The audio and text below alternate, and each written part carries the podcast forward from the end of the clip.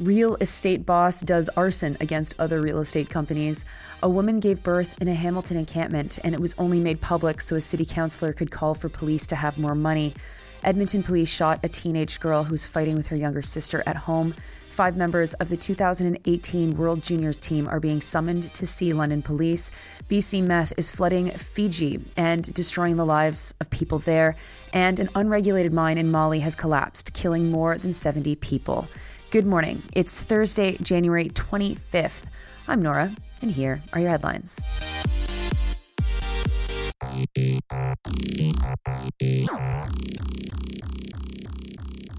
Oh my God, there's a lot of news this morning. So let's go. First, a very silly story from Quebec that I can't resist telling you.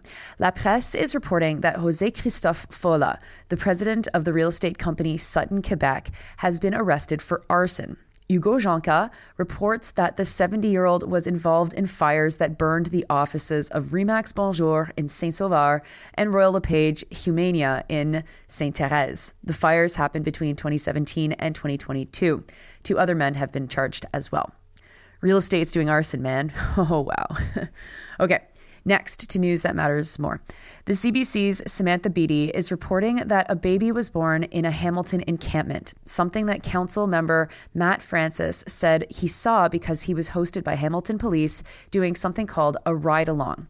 These are offered all the time to politicians so that they can see the real hard work of being a cop in the middle of the night.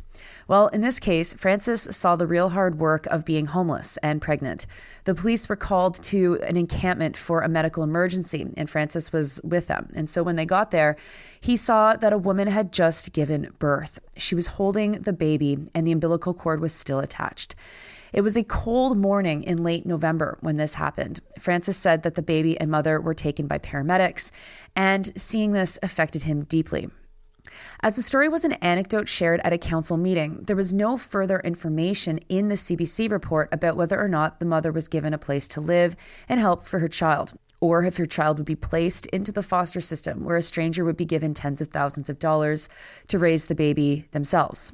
Beattie notes that the Hamilton police have asked for $20 million more for their budget for 2024.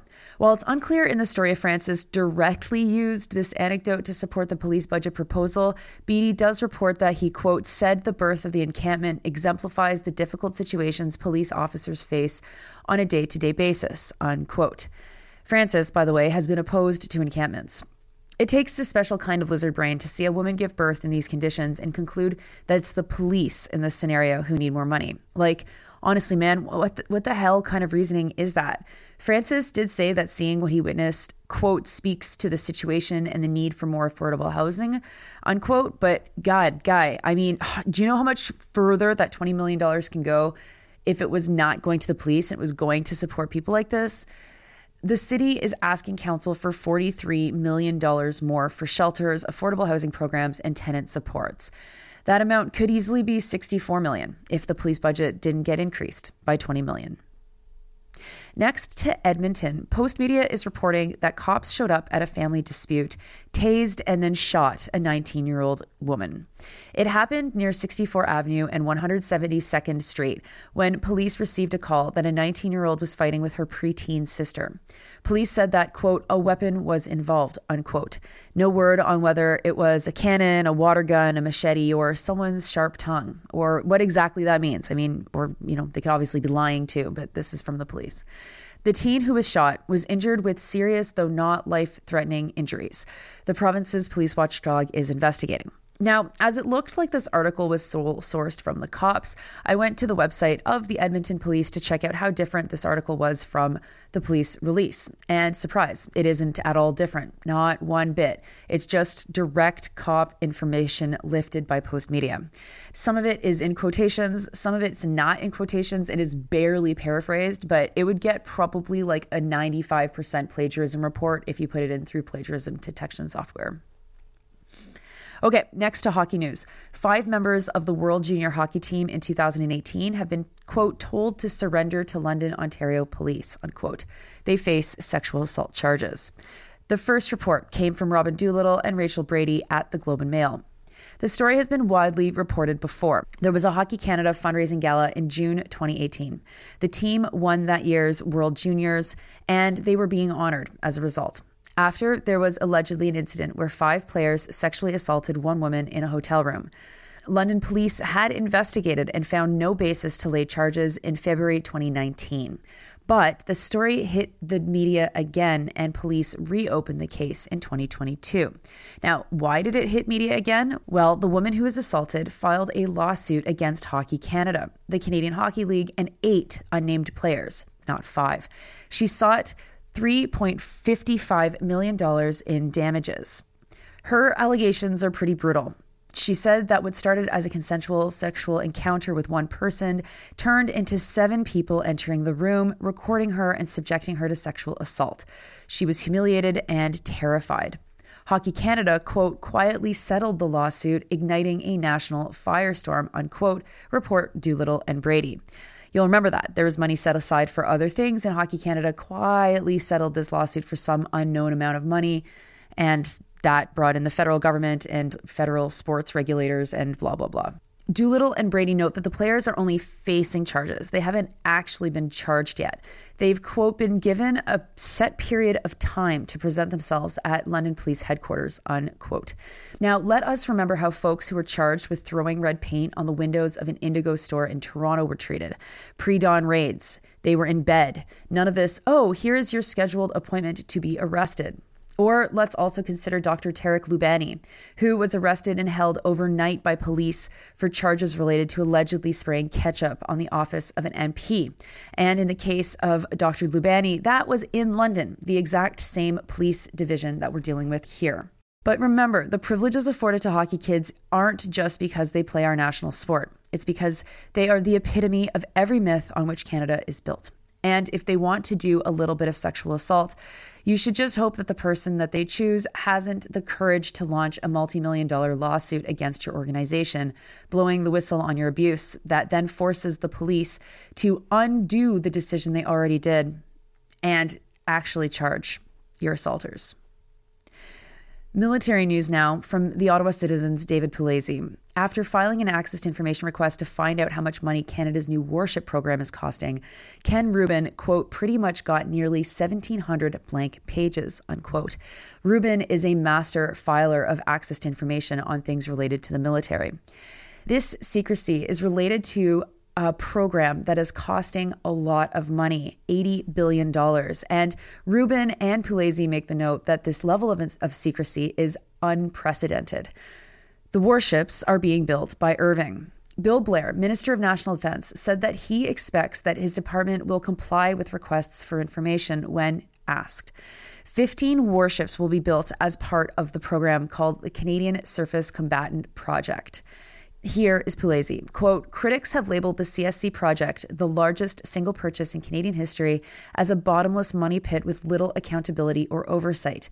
Since the construction contract has yet to be signed, they have called for the project to be halted or at least reviewed, unquote. Pugliese has been battling gag orders on information related to this program for years.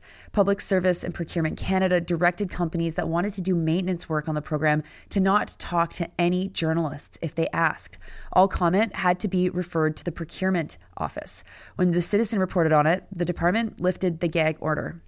And I am contractually obliged to remind you that $80 billion for a warship program or anything is a hell of a lot of money. $80 billion isn't just a million or 10 million or 100 million, it's 100, 100 millions.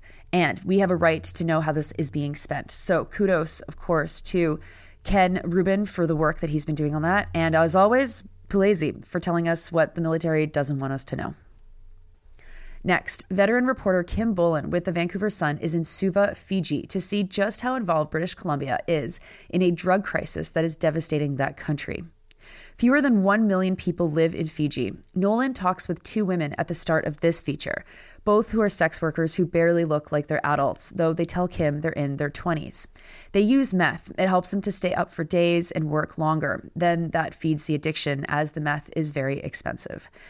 It's manufactured in British Columbia, the United States, and Southeast Asia, and it finds itself in Fiji on its way to New Zealand and Australia. There are more than 300 islands in Fiji, and it's impossible to control what goes in and out of each one.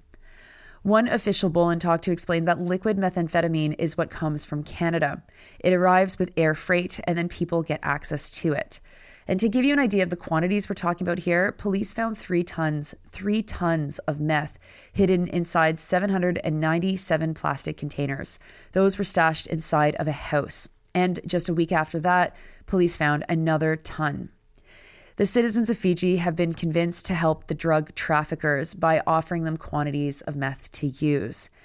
Now, this article is from a series of articles that you can check out if you want to read more about Bolan's investigation. They're all at the Vancouver Sun. And finally, the Associated Press is reporting that an unregulated gold mine in Mali collapsed and more than 70 people have been killed as a result. Search and rescue is still happening, so that number could rise.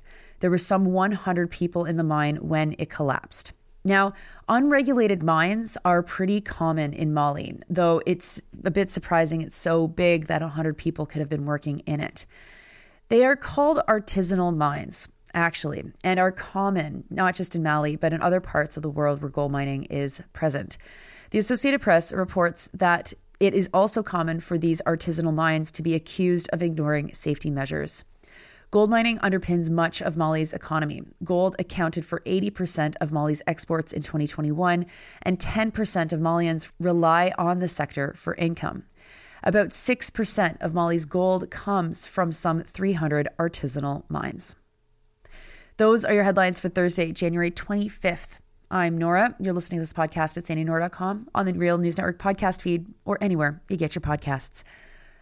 Hope you have a wonderful Thursday. My God, tomorrow's Friday. You almost made it. I'll talk to you then.